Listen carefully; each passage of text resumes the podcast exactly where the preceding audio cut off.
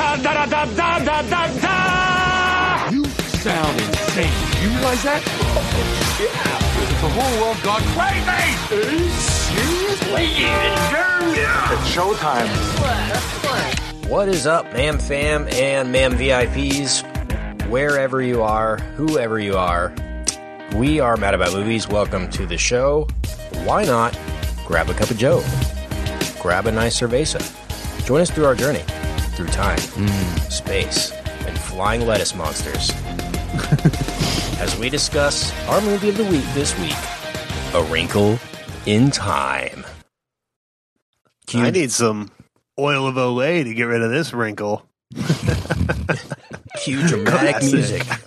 Cue whimsical CGI creatures of whimsical and magical properties and things and glitters and glitter eyebrows. Um, hey, hey guys, hey Brian, hey Richard, how you guys doing? What's up? I'm good, man. How are you? I am doing great. Back here for another fun hour of Matt of Matt about movies.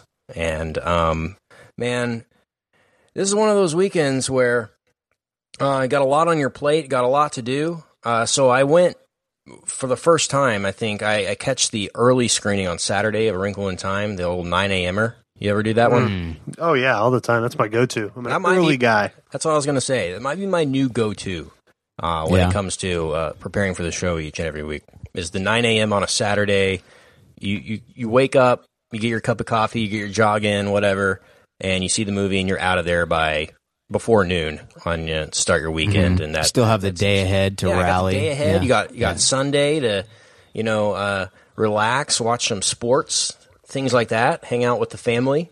And uh, I, I always feel bad when I have to cancel Mm. had plans on a weekend. part. I'm like, Had sorry, the family part. can't can't go this weekend. Really gotta Yeah. gotta go see game night. Uh, I really can't.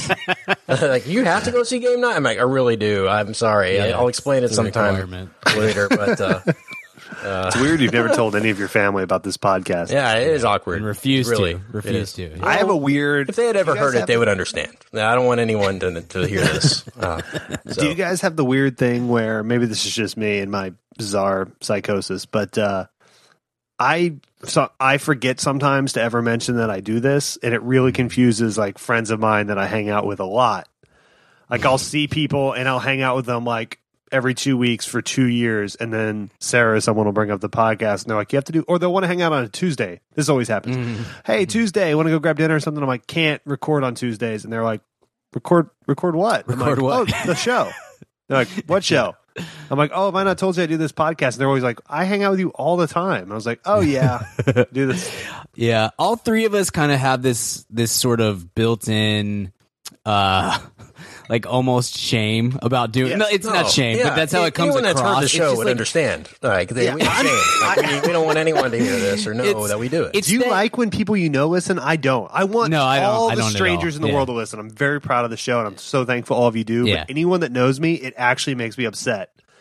and there, it's such. It comes from such a nice place. They're like, "Oh, I listened to your podcast last week." And I'm always like, "Oh no, please, please don't." just I don't want to talk about it. Just Yeah. light your car on fire and walk away. Like whatever. just I'm happy that they listen to it, but I I don't really want to talk about it. I just assume that no one cares about the podcast, and um, so far that uh, indication has been correct. So I just keep it silent, and we're good. And we just move forward with our lives, and everyone everyone's fine. I, I feel like anyone that listens to the show, I, I'm so proud of the VIPs. By the way, before we move on, we got a lot of a lot, a lot, a lot of movie news items to get to before our guest joins us for Wrinkle in Time.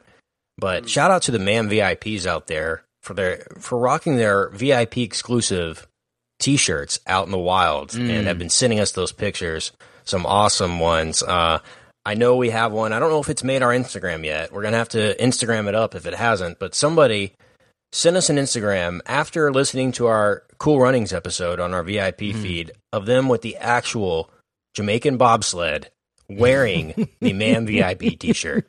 What So a cool. world! Yeah. What an So awesome cool. world! So shout out Yeah. to those people and uh, thank you for Mm-hmm. for joining us. some uh, people say, you here. know, they can't believe. Hey, my fellas, we got a We got a podcast team. We got a pod- Jamaican podcast team. Um, well, speaking of Disney movies and whimsy, hey, uh, we've Nice. got A Wrinkle in Time on the docket. Brian, I know you're a fan of the of the book. I understand a lot of people were fans of the book, and I'm excited for our guests to join us for that conversation. Um, but uh, we got some trailer news, trailers to talk about. I want to mention and talk about the trailers that I saw before Wrinkle in Time. But Richard has one that he mentioned in the uh, in the pre pre show meeting, which is uh, At the Ritz Carlton, Yeah, it is. It's at the Ritz here in Dallas. We uh we actually we we have get we get a suite, and Yeah. then we just kind of talk through what we're going to go through. Yeah. Um, We smoke a lot, a Yeah. lot of cigarettes. It's a- cigarettes, and out on the balcony Yeah. though we're polite. I mean, obviously we get a balcony. we all wear suits. we wear suits and just sort of talk talk our way through the show, and then just throw some money on the bed to tip and head back home and record.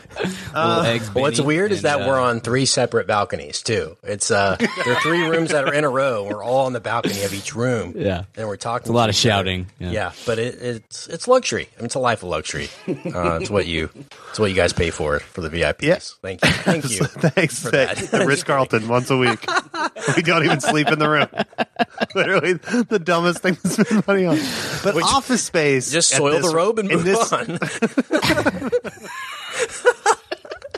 In this economy, office space is crazy. So It is. it's just it is. easier and cheaper just to get a Yeah, the Wi-Fi you know, is incredible there too. Yeah, and a corner room too. I mean, not a s- not a full suite, but like a cor- a good corner room. Yeah. You know, and it's basically basically you get a suite at the cost of a room. You know, and weeknights you can get a right. corner room. Um, and so yeah, so and plus we're Marriott, we're Starwood preferred, so like it, it's only like four hundred bucks a month. So It is when you're when you got the the, the gold card, you're good. Uh, well, um, Ocean's Eight trailer we have not talked about on the show. Um, I know it's come out. Uh, did it come out around the Super Bowl, something like that? Maybe there was a teaser around the- there, then a through the trailer just kind of bit. yeah, a trailer came out just kind of like. You know, just kind of like out of nowhere. I don't know what I- that I sound had- effect was. I printed them Michael Winslow. Did it splatted? I, that sounded like a Just splatted on the internet. just fell from the ceiling onto the hard. and then I was like, and uh, Remember Gak, by the way? Shout out, Of course. Gak. Of course. All my New Gak sponsor lovers out there. Gak, Yeah. Uh, yeah, they are, they do sponsor the show by Gak. Um, well, Ocean's Eight, uh, obviously of the Oceans trilogy, uh, a a spin-off reboot slash prequel sequel, something like that. And uh, this time around, uh, it's another star-studded cast. Um, have you guys seen the trailer, Richard? Obviously, you have. What are your your thoughts on this? it- you know, I am. Uh, I'm getting some flashbacks here. I'm totally on board with this concept. I think it's an awesome concept, even more than Ghostbusters. I think because this one kind of ties in and it's a little more timely than like a 30 year later Ghostbusters thing. And I'm I'm down with the all female cast, and it's a really I think a pretty cool cast. And even at the teaser, I was still in, but I had a watching the full trailer. A few Ghostbusters, whatever. What is the new Ghostbusters called? Edge of Answer Night the or call. something? Answer the call. That's Edge what of it is. Edge of Night. I don't know. I think it's a Chris Isaak record. Edge I don't of know. Night. You're thinking of Edge of Tomorrow. Uh, I don't know. It's just some every sequel. Edge of Night. I'm gonna see if that's. Uh, I, the Edge of Night is a League of Legends something. Uh, well, Or, no, that sounds like it's me. so- soap opera from the 1950s. Actually, The Edge of Night. So big fan of that. So Gosh, I wish you would stop bringing up 1950s soap it operas. would. Richard. It's a That'd little be annoying great. at this point. Jeez. Just move on with your life. Well, okay. it's not the 50s but anymore. sorry, it, but it won four daytime Emmys, including. You're right. the 1979 award of outstanding achievement in technical excellence. You can't take a that little- away from it's it. Kind of you cannot. You, it will forever be known for that. one of my you fa- cannot take one it of my one of my favorite uh, Martin Short jokes. Anytime anyone asks him about the Oscars, he always goes, "I have a daytime Oscar," which I always think is really um, um, very inside. So yeah. So anyway, this trailer, I had a little. Uh, it, it, it's not. I I'm still. I'm not as because Ghostbusters I got really out on early. It just seemed like this was to go badly. There's still a chance that this could go well, and I hope it does. I'm rooting for this project. I I can't uh, can't say that enough. But uh, this this trailer was not not great. Not a whole lot of uh, thrills nor nor laughs. What about you, Bigil? Yeah, I, the Ghostbustery vibes came from the fact that the first minute and a half of the trailer is just a complete, total reshot of the first Ocean's Eleven, which I know was pretty much a reboot of the previous. But regardless, it just seemed like I know she's playing like Danny Ocean's sister, mm-hmm. but even the lines felt like they were just straight taken out of that that film. And then after that, you know, you kind of get a little bit more of like, oh, maybe it will deviate some from the uh from just being a straight shot for shot remake but with women. I don't know. It was it's a strange i i'm i won't say i'm necessarily anticipating it. I'm i'm super excited. I love a con uh and i love the concept and i'm happy you're- to go in with with And you're uh, one for one on Rihanna movies because you do love Battleship. yeah yeah well but then she did valerian so one but one for two's fine oh, that's, that's a pretty right. good She is. pretty good batting average But did you see Uh, Valerian? of, of course i did yeah I'm Uh, just kidding. It was great. uh, it's just Remember? what an what an achievement in film. Um, Oh, yeah, gosh. so man, un- I'm sorry. I'm not anyway, even going to go down that road. Sorry. yeah, let's let's not open that door. The cast is weird to me because y- I like go through it. I'm like, it's it's very hit and miss to me personally. Like I love Cate Blanchett. Sandy's okay. I'm all right. You know. I, oh, okay. Ma- uh, and then Olivia Munn. Okay, cool. Mindy Kaling. Cool. And then it's like Anne Hathaway and Helena Bonham Carter. I don't know. It's it's it's super Yeah. up and down to me. And even like the male cast includes James Corden, so you know I'm out. But it you know Aquafina, though, bro. I mean, you you've been early on Aquafina. that. That's that's Yeah. water. I think. I think. D- well, I that's- think that is her name. That is her name, dude. You're thinking of no Aquafina's the uh, Oh, A W K. I thought you said A Q U A. Yeah. I was like, what? Sorry. Yeah, it's uh. So look, I, I'm super happy to go in and give it, and with a with an open mind and give it a fair chance. I I hope that I hope I'm with you, Richard. I'm rooting for it. I hope it's good. I would like for it to be good. I hope so too. Steven Soderbergh is producing it, so maybe he can steer it in the right direction and keep it on par with the other Oceans films.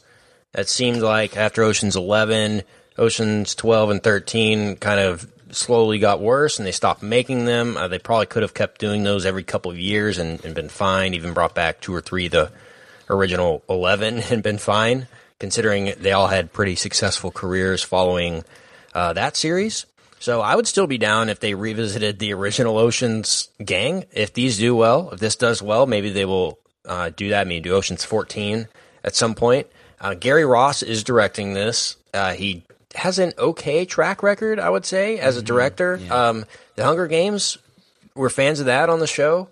Um, Seabiscuit was highly acclaimed. Uh, Pleasantville as well. He directed that. Um, but Free State of Jones last year kind of Yeah, came and went and did not get was not very well received. And he did write Big in 1988. And Dave, remember Dave from 1983? I love Dave. Yeah, I watched that maybe last month or something like that. Just randomly thought of it and was like, I'm going to watch Dave, and it was uh, it was everything I remember. It was awesome. um, so so uh, can't really put my foot down one way or the other, one way or another on uh, the direction in terms of uh, what I expect there. So that that could be a hit or miss, and um, I'm really pulling for this though. I love the Ocean's movies. Maybe some of the most Same. rewatchable, maybe the most Yeah. rewatchable trilogy out there. I love them. They're so fun. Uh, even though you know what's going to happen, you anticipate it every single time. I like how they position these though. With Ocean's 8, so if this one's successful, they can do 9 and 10 and do 8, 9, 10, 11, 12, 13. I think that's Yeah. pretty clever. And, uh, you know, this could be fine. If this doesn't work, maybe they bring back Sandra Bullock and, you know, call Julia Roberts to come back and reprise her role from Ocean's 12 and do that and still do this, but with a completely different cast, but whatever. Uh, so I think that could totally work, and I'm I'm definitely pulling for it. So Ocean's Eight coming in 2018. Can't wait. Surely, right around the corner, a couple months away. Yeah, in uh, May, I believe. Right, end of May, something like that. Yeah. Beginning of June. Yeah. We we're Mid gonna, June, mid we're- yeah, beginning of June. We are going to discuss the Ocean's trilogy at some point on the VIP feed or on the main feed. I think maybe on the main feed in May or June, something like that. So, um, Just just Ocean's Thirteen though, because that's the one yeah. that matters. it is. Al got- Pacino and- yeah. Ellen Barkin. I mean, what else do you want? Okay. Well, we will we will cross that bridge when we get to it, but anticipate that. Um, but I have a few more trailers I want to kind of brush by as we uh, look ahead uh, to Wrinkle in Time. First of all, guys, get excited for. I'm I'm I'm going to read this actual name. Fantastic Beasts and Where to Find Them Too. Crimes. Hold on, I gotta say it again. I gotta start over. Fantastic Beasts and Where to Find Them Too, colon, Crimes of Grendon Walden. Grindelwald. Get it right. They- Give it some Grin- respect. Grindelwald? Grindelwald. Yeah. Gr- yeah. Grindelwald? Sound mixing? Grindel? Grindelwald. Grindelwald. Yeah. Grindy. Grindelwald. Grindy. yeah. Grindelwald. Yeah. Grindel? It's that- As in, like, Beowulf Grindel? Grindelwald. Yeah. It's probably Yeah, pulling it's from the that. weird crossover. Tales yeah. of Grindelwald. No, Crimes of Grindelwald. I'm sorry. Fantastic Beasts and Where to Find It's a Them lot. Too. It's a lot, Crimes yeah. of Grindelwald. Okay. Yeah. I got it. It sounds like Uh, like so an English trailer. cookie. It does. This this is the, the voice I've come Mom, up with. may I have for more that- Grindelwald, Yeah, this is the voice I've come up with for that entire universe. Right, Is it's just this. It's this. so any accent I do, oh goodness gracious! That's that's that uh, the Fantastic Beast universe. Can you and I please do a whole episode just tormenting Ryan while we both do that voice? Everything he says. He's like, "Well, guys, look, was it great? No, but the cinematography I thought and the character design was really good." Richard, what about you? it's like English Adam Sandler. Yeah.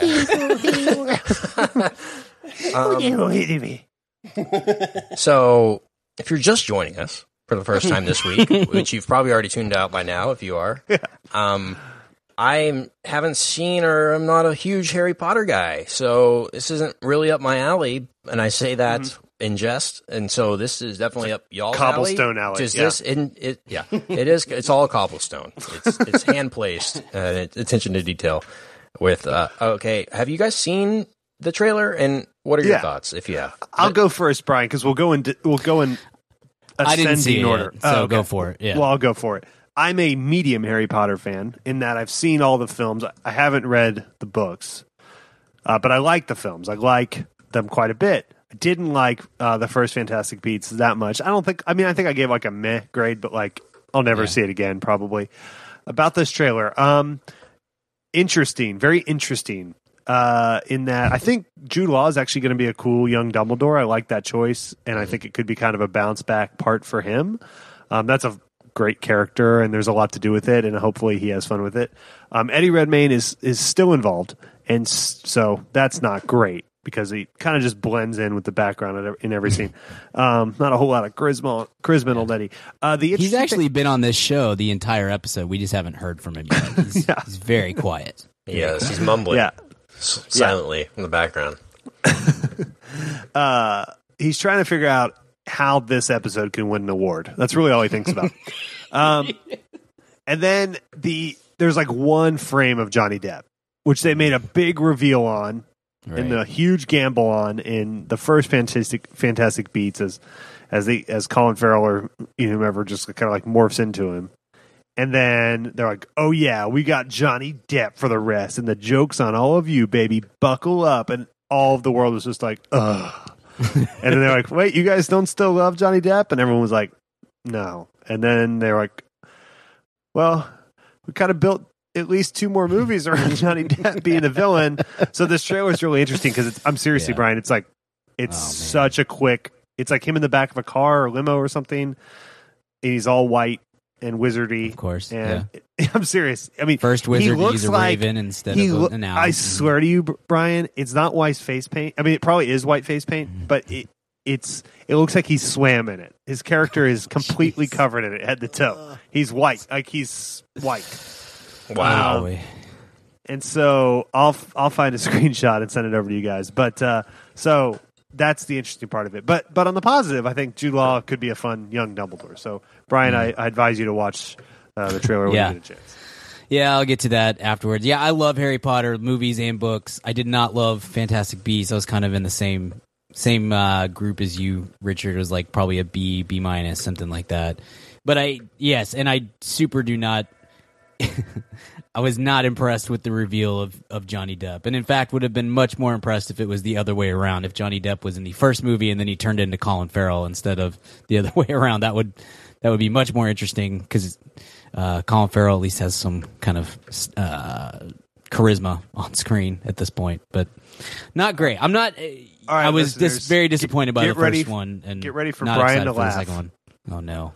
Here we go. Just sending him. This is I- honest to God, the Johnny Depp shot in the trailer. Sending over to Brian. It is sent. Oh my god! Oh my gosh! Oh Wow. He looks like a like an old Civil War veteran. That in white face paint. That white swam in white face paint. Yeah, he did. He he oh. buried himself in in like soot. It looks like for like 24 days and came out and was like, "I'm ready." He just has a room that's all soot impossible. from his It's all cigarillos. white. He It just is. swam just around. in rolls that. around in it. It's like a powdered donut room, and he just like Jeez. comes not one scarf either. Not one scarf. What a what a disappointment. Well, Wow. the entire. If you take That the clothes see. off, his That I can body's made of them. So they kind of slither around like the snakes that make up. Uh, what's his name? Yeah, it's. uh Yeah, it'll be interesting. It's. It will make a lot of money, and it could be decent. hmm Yeah. You know, It I would be feels like shocked. that's if it- what they're. It, it, the bummer of that statement, Richard, to me as a Yeah. big fan of again of books and movies, is that should that feels like kind of the the ceiling. Like, well, it could be decent. I don't. I don't feel like we're at a place where we could say. Fantastic Beasts and Where to Find Them to the mm-hmm. legend of Can't even get The there. Owl crimes of Grindelwald, dude. Can't, can't get through with a straight face. It's impossible. then if we're saying like it just While drinking like your juice in the hood. saying, hey, it might be a B plus if it's good. Like that's the best case scenario. That's a bummer. That's a bummer that we've already reached that point. So anyway. Why don't they just make more Harry Potters at this point? I mean, it's a, I it's like Star Wars. It's like it's a billion dollar Yeah. industry. Just keep pumping them out. No one would Yeah. care. No one. She's one. doing something Harry Potter related. I can't. I can't. I for the life of me, we talked about this before, and I can't ever remember if it's she's writing a new series of books or she's writing a new series of movies. But there's something that's There's a that's coming too, along, right? but- that they might adapt. There's a play Yeah. that went on right. Yeah. the West End or something that whatever. anyway so it is what it is but it's i would like to be excited about the movie not just like okay that's that's fine but I'm pumped for it. So check it out, folks. In theaters this November. Fantastic Yay. Beasts and where to find them while being a menace in South Central while drinking your juice in the hood. With Grindel- Ghoul. with Grindelwald of Ghoul. Wow. Okay. A a few few more that I'll breeze by that I saw uh, in A Wrinkle in Time. It's always interesting to me what what they uh, pair with these. So there's one called Adrift, starring Shailene Woodley. Did you guys see this? Where it's like life i came of in Pi. i caught the last like minute Yeah. of the trailer because i was i came in late and uh and that was the yeah that's what I'm I was- assuming it's that's based I on was some treated kind to. of some kind of young adult novel since it's got Shailene Woodley in it. Mm-hmm. That's all she does, isn't it? Seriously. i assume Besides the Yeah, Descendants. That's all she's done.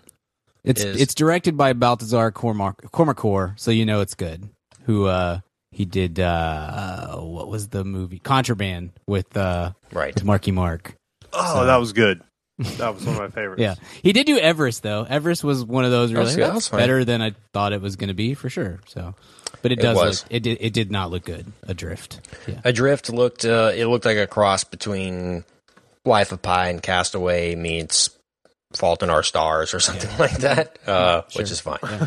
The Um, cup is uh, it's unknown. If he, I think he It is. reveals at the end with like Johnny Depp and Fantastic hanging out Beasts. with with Wilson the volleyball. It's going to be great performances all around. Uh, a couple of animated movies. Um, we get a from Illumination, the company behind such classics as Minions. Did it make you angry when the minions came on screen before this? Yes. Illumination Wait, why, why does that have to has a rage stroke. Yeah, There- It's in their logo, which makes me so happy. like, honest to God, there's a chance if that if that studio stayed successful that we could be looking at 20 years of that logo. I Yeah. just can't, never knowing when it's coming. just living in total fear and avoiding all trailers before movies. Oh man. They're they're up a creek with uh I think uh, they was it them? Did they make Super Secret Life of Pets? Um was that Mhm. them? I think it was. so. and Works. was it Sony Animation? Something like that. Well, the Secret Life of Pets people, of course, Secret Life of Pets main character starring Louis C.K. And they were like, "How far through with the next one?" and you can't just cut that character out or change the character's Yeah. voice in some way. I don't. Man, they are. That is a bad situation. I'm glad I'm not the guy that had to animate it hair by hair, and then Louis C.K. pulls what he pulls. Like, are you serious? This is not what you Literally. Uh, Yeah, talk about a rage stroke. Gosh. yeah, They just literally made the dog. Never mind. I can't go there. I I got a good joke for you guys, Yeah, it but I'll keep It's- it off the air. Yeah, is. just tweet it. Um, VIP fee. yeah, dude, that's funny. Today, I, I, my kid is on spring break, which is hell. But uh, it- he, we were, you know, I was like, let's pick a movie, let's watch a movie. You got to chill. And I was like, oh, let's. I was giving him suggestions, and he was, you know, saying no because really what he wanted to watch was. I don't know something I didn't want to watch, and anyway, Cars, I got Cars to- 2. I was like, Secret Life of Pets. How about that? And then I was like, well, do we still watch Secret Life of Pets? I don't really know what to do with it at this point. Maybe we need a moratorium on Secret Life of Pets. But uh, It is. yeah. And Cooper's a huge Law and Order SVU fan. So if you Oh, wanted yeah. to only watch Yeah. that, um, you wanted to watch regular Law and Order, and he was strictly Yeah. SVU. It's not Like, hardcore enough. only- Yeah, he needs Right. the sex crimes unit. It is. Right. It's Just only. like, dude, can we? Just, Yeah, I, s- Spring break. Can we get a? Can we bring it down a notch? Jeez, but- That's funny. I don't watch uh, network dramas, Mhm. and um, and I'm always whenever I do come across an or, an episode of CSI or SVU. Normally, I'm in a hotel room or something. I'm always shocked. Was like, this is on NBC. It's like really always shocking to me that they can get away with everything they get away with. Oh yeah, It yeah. is. There's not a lot of rules anymore. Yeah, well, no one. Yeah, no one watches anymore, so it's really you can do whatever. Because you I want. always have the thing. I'm like, this is kind of weird, but it's on NBC. It's not going to get the oh. good. oh, oh, yeah. yeah. Um, a few more to go- to uh, well, all that to say, Illumination's making a Grinch movie, um, with Benedict Cumberbatch as the Grinch or voicing the Grinch, and I've seen some headlines online that's like, "How dare they remake the Grinch?" A, remake a classic. Jim Carrey is a god. I'm like, are you kidding me? like to me, that movie's an abomination, an Yeah, I abo- hate absolute abomination. Um, I hope I thing wish about- it didn't exist, and, so, and there's a lot of people probably listening to this that that that version of the Grinch was their No. classic Christmas Animated. Christmas. Animated it's all about the forever. original animated one, Yes. guys. yeah. Come on, 100. yeah. That Well, was, that I- was a classic. I had the good fortune with some friends over Christmas going to see The Grinch, the live musical, uh, which exists. You're a mean one. N- Best well- Christmas Carol of all time, by the way, Richard. We love that one. You know, here comes Cano. I wouldn't touch you with a thirty nine and a half foot pole. Um, but uh, there's there's uh there's they've added song. I would I wouldn't be surprised if this one is the version of that musical, and they've added Mm. songs. And the original songs are still there, but they had to make it because the Grinch cartoon's like 30 minutes. Right. and then the movie has all this weird subplots in it. But the musical is like still the same sub same standard plot as the animated one, but they added like seven songs to get it to like an hour twenty five. And I bet that's what, and they those songs are terrible, and it's really jarring because all those other Grinch songs are great, you know, Bah-hoo, you know, all that stuff is I love those are all Christmas jams, and then it's like they're just these really cheesy kind of Broadway Christmas songs. And uh, it's so if it's that, it will be even worse than the Jim Carrey version. Can't hate to let you down, but I think Benedict's an interesting choice. I think it's. I think that's cool. I'm on board with that. It's just funny. It's like, oh yeah, director of Apollo 13 is doing the new solo movie. That sounds awesome. It's like, no, the director of The Grinch is doing the new solo movie. It's like you could get very different scenarios there. But Yeah, yeah, Ron I'm- Howard's hard to read, man. He is. I'm on board with all things Grinch, though. I'm I'm I dig the original Grinch. I like Dr. Seuss and Seuss related things. Um, only in animation though. I don't know why they did the Cat in the I'm Hat you. and the Grinch and the, it's like it's disconcerting, yeah, non-animated. Like just yeah. do 2D animation and do that same style of the original Grinch movie and the original Dr. Seuss cartoons, and we're good. And just keep doing that. I think that that's a big business that somehow nobody in Hollywood has figured out. Let's just Yeah. keep doing that. like, oh, we well, let's remake Peanuts. Oh, what if we do this cool animation style? Or we can just do what everyone likes as Peanuts, and everyone would be a lot happier with that. How about that? Hey, by the way, can we agree that uh, Peanuts? Oh, it looks like it's gonna be um like oh, good music by Danny Danny Elfman. Yay! So it's all new music. Ah, it comes out this year. Um, but it's I don't think it is that musical. So hopefully it's it's different. Better. Yeah. Yeah, It is called, but it's di- the Grinch. It's directed by um, Kevin Smith's partner Scott Mosier, who I mentioned earlier. So you know it's good. Um, it smells. good. Hopefully, it's not smelling. um, um, yeah, I don't. I, I'm with you, but the thing about Peanuts is we all like that song. We all like the Peanuts song, and we like the yeah, we like all the music, and we like the kind of warm feeling it gets us. But have you ever laughed at a Peanuts? like it's a ostensibly a comedy cartoon, right? Has it It's not- ever it's made funny. any of us like- laugh? No one's ever Yeah. laughed at it. They're And it's at- like it's One like of the biggest bits is they're at a psychiatric ward, like like a, Yeah. in a psychiatrist's office or whatever. It's not funny like ever. It's i and for some reason i like it just because i like the like you said ken i like the aesthetic and i like that. If they didn't have that vince Guaraldi piano score it would be awful. It's just the same peanut uh, the the football gag and then they all like realize a lesson and then they like kind of talk about how Yeah, adults the- are the stupid Peanuts- and then it's it's Yeah. not really that good. It's just like a weird we all like it. I like it. I'm including myself. I like it but i don't know why. All that's, I mean, I gotta say, and we will get emails about this. The the Charles Schulz Peanuts cartoon comic strip is great and very funny, and you laugh at that. Uh, but the Peanuts cartoon television series specials not. Um, so just got to differentiate there, and that look forward to that. The Grinch coming in this year, this Christmas, uh, in November, I believe. We also have Hotel Transylvania three oh coming soon. Another one of those. Uh, Sandler and Co. cranking Good. out those. Mm. Finally. Nick Swardson but for the kids I wasn't wasn't aware there was a Hotel Transylvania too, but uh, Oh yeah. I'm glad I didn't. Player. Big player player, in your house? man. Oh yeah. It's on Netflix, so you know it gets it gets watched a lot. The first one's not, strangely, but ah, Second because one it's a classic. I mean, you don't want to give Yeah. that one up. The first first Hotel Transylvania. I mean, it's in make the, people pay for that one. All right, the Library of Congress will be Right. uh, inducting Summer that vacation. Summer vacation. Samberg's in this one though, and Selena Yeah. Gomez. They're on a and, uh, cruise. She's yeah. in all of them. Selena's in all of them, I think. oh, yeah, is she are- okay? Sam- Fran Drescher. That's It's a actually voice. uh, interesting. I think I read an article about that series and the battle that they had with the intellectual property of that series because all of the iconic characters that they have Dracula, Frankenstein, the mummy, all those. Uh, the studio that made the movie doesn't own any of those characters.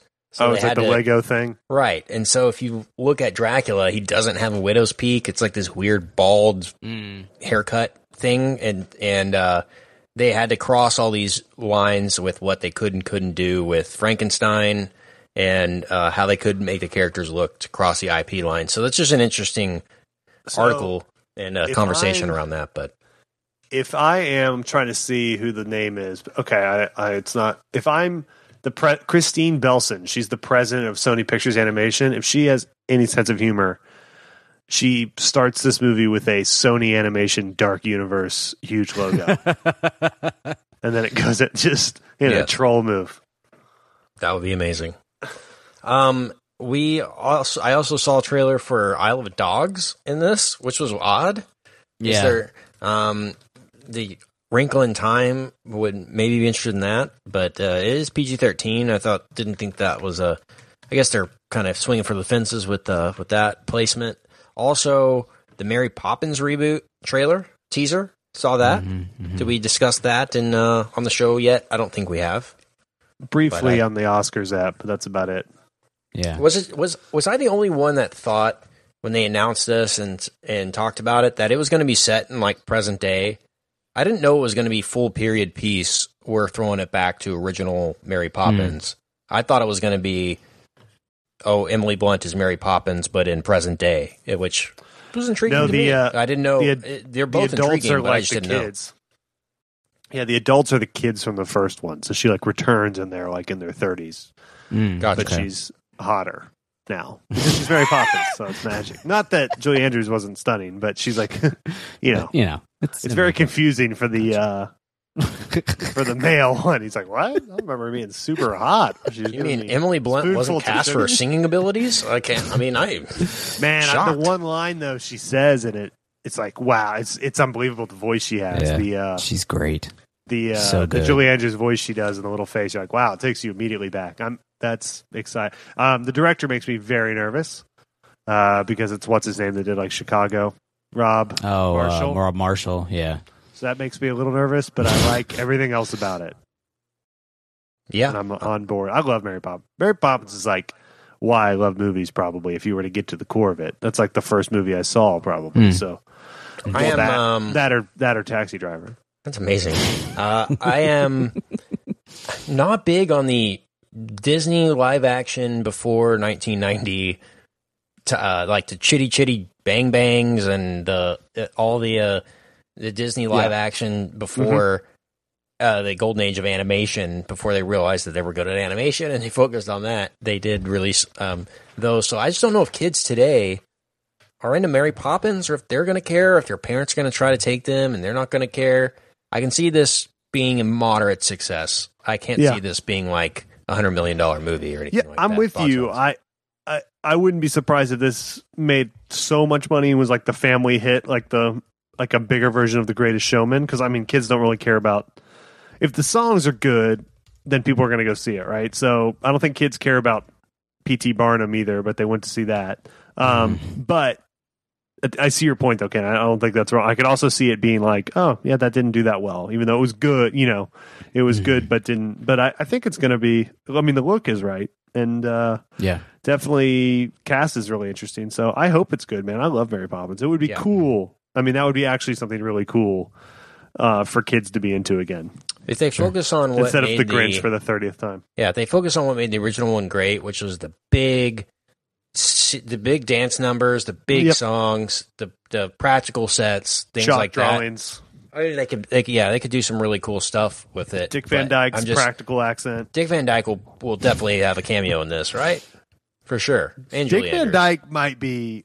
I mean, not immortal because like this is super dark, but like because he's aged.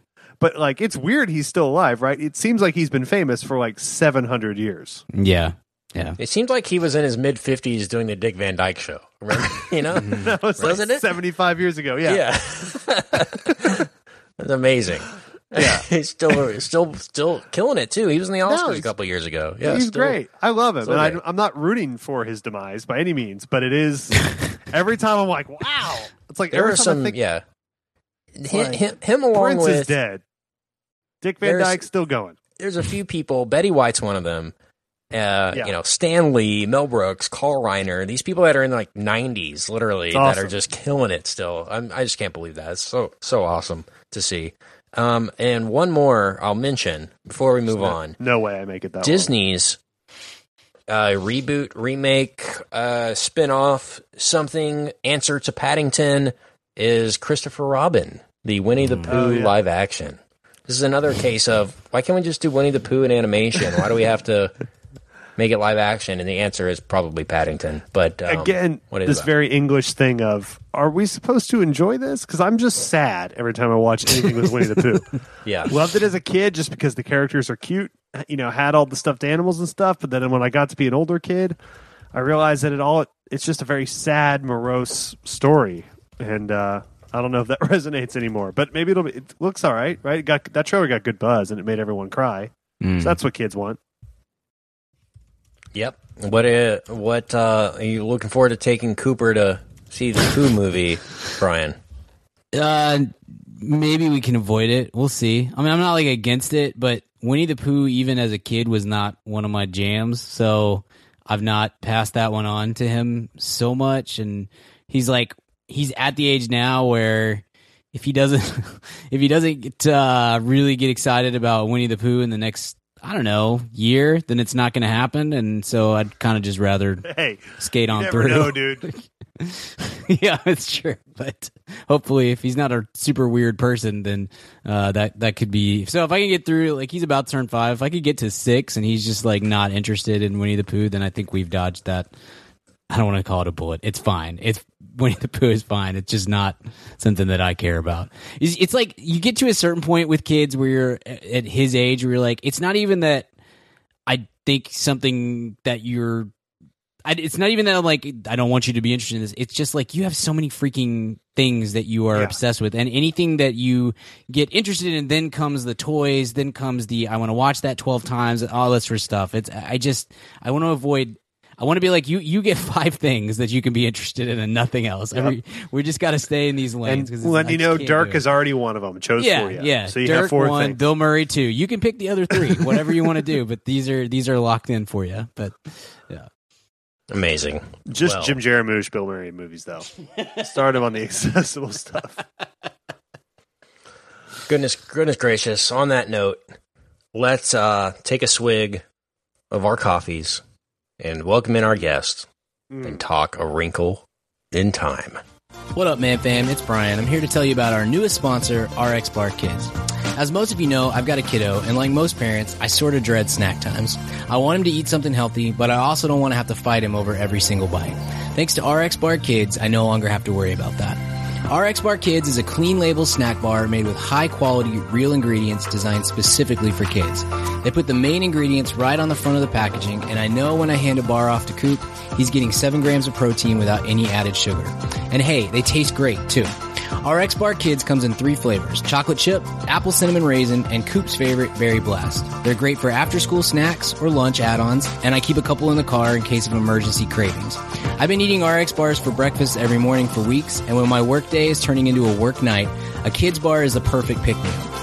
Find RX Bar Kids at your local Target, or for 25% off your first order, visit rxbar.com slash mad and enter promo code MAD at checkout. That's rxbar.com slash mad, promo code MAD. Thanks, RX Bar.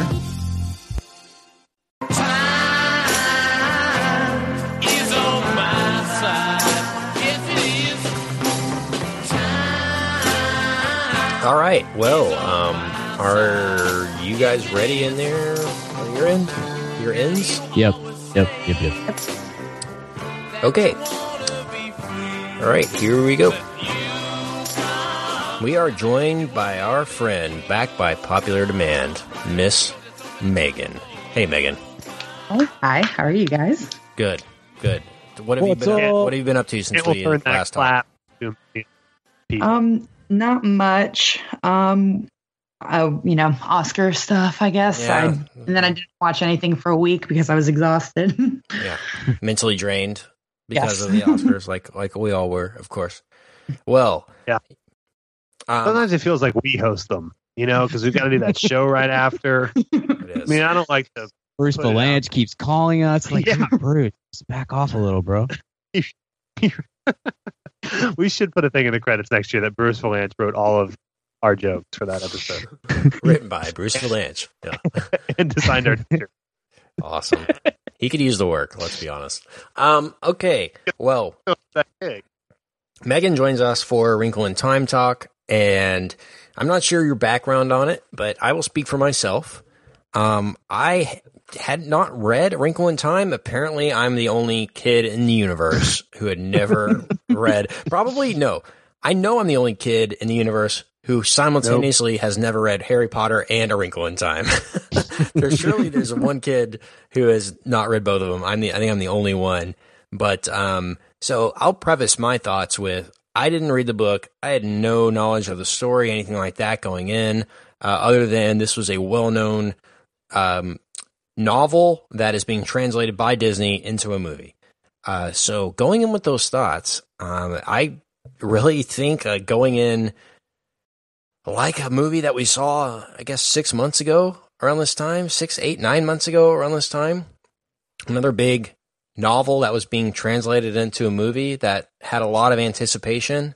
Um, this is a movie, A Wrinkle in Time, quote unquote movie, a story that I just don't think translates well into a movie. I'm not going to say that it's a bad story, bad anything, property, anything like that. Um, I just found it to be pretty boring. Um, a lot of intro. Um, to me, it felt like, and you, I'm sure if you the the side of the conversation that has read it can fill me in on this. It felt a bit like if this was the Chronicles of Narnia, and you spend 95 percent of the movie talking about Narnia and what a great place Narnia is, and we need to go to Narnia. Um, and then they walk through the door and they're like, "Here's Narnia," and then credits roll. Like that's what it felt like uh, mm. with this. It just didn't. There wasn't really any big things that happened. No big set pieces really, other than Lettuce Lady, which I mentioned at the outset, which I'll get to. Um, I'm a fan of the cast. I like the people involved. I like the director. Um, but I just knew I was in for a for a time when, I mean, why do they have to do the little preface before the movie? Hi, I'm Ava DuVernay. We put all our heart and soul into making a Wrinkle in Time so that you would come here, you know, like just begging you, literally begging you to like the movie before you're watching it. And I'm just, it just didn't give me the right mindset. And I think that kind of threw me off from the right from the beginning. And to me, I just never really got into it. There were some fun, surreal parts at the kind of towards the end. It starts to find a tone that I kind of liked. Mm-hmm. Um, but the setup was just so bad and the CGI was so intense and I felt like the screenplay was so weak for characters that I didn't know any idea about that it, it was just hard to win me over from a, as a new as a new person to this property. So not very high on this, and uh, for me, it's a swing and a miss for A Wrinkle in Time, sadly. Um, but I'm excited to hear the people who've actually read the book their thoughts because this might be the best adaptation ever. But I just I have no idea. I have no idea what what to really even think uh, think here. So, um, Brian, I know you have seen it, mm-hmm. so we'll go with mm-hmm. you, uh, maybe to kind of even things out here. Sure. Yeah, I read the book a lot when I was a kid and a, like a preteen. I, I I know we read it in school, and I I feel like I have some vague memory of whatever grade it was that we read it in school. I had already read it um, from from home. My parents nerd books. yeah, I love books, but uh, my parents are huge nerds and have many leather-bound books, and I had read this before we read it in school. I loved it as a kid. I hadn't revisited it in uh, probably probably 20 years. I did. I, I audiobooked it um, last week or the week before, prepping for this. is a short read. It's a real. It's a pretty easy read. Um, I don't think it's. I don't think it's it's an easy adaptation by any means. It's second in my mind, you know, when when this was announced and it's Ava DuVernay and it's Disney money and all this sort of stuff, I thought, um, yeah, that should be that should work out well. That's it's time. Like we've technologically come a long way to where we can do some of the stuff that's from that book, and uh, it'll be it'll be fine. And then on the reread a couple weeks ago, I was like, I don't know that this is gonna translate very well. It is, it's high fantasy and also kid fantasy at the same time. It's like a kind of a weird combination. That's what's made it so successful as a book, and and what Madeleine L'Engle was was very good at. And uh, the book, I, I love the book. I'm here for the book, and it's it's very good. Not a good adaptation. To be fair to Ava DuVernay and, and everybody involved with this, again, not an easy book to adapt. I think um, I was talking with our friend Ariel uh, about this because he started reading it for the first time this last week, and and I told him I was like, it's just it's a re- it's a really dark subject matter. And Megan, I want to turn over to you here in a second. I don't know if you've read this book, but um, it's it's it's really dark. It's not super kid friendly, and I feel like if you were going to do this, if you really were going to adapt it and uh, have it be um, faithful to the book, especially in tone, if not just in you know actual events and stuff, you'd you'd almost need to do like a really dark PG thirteen sort or or maybe even further sort of uh, sort of vibe to it.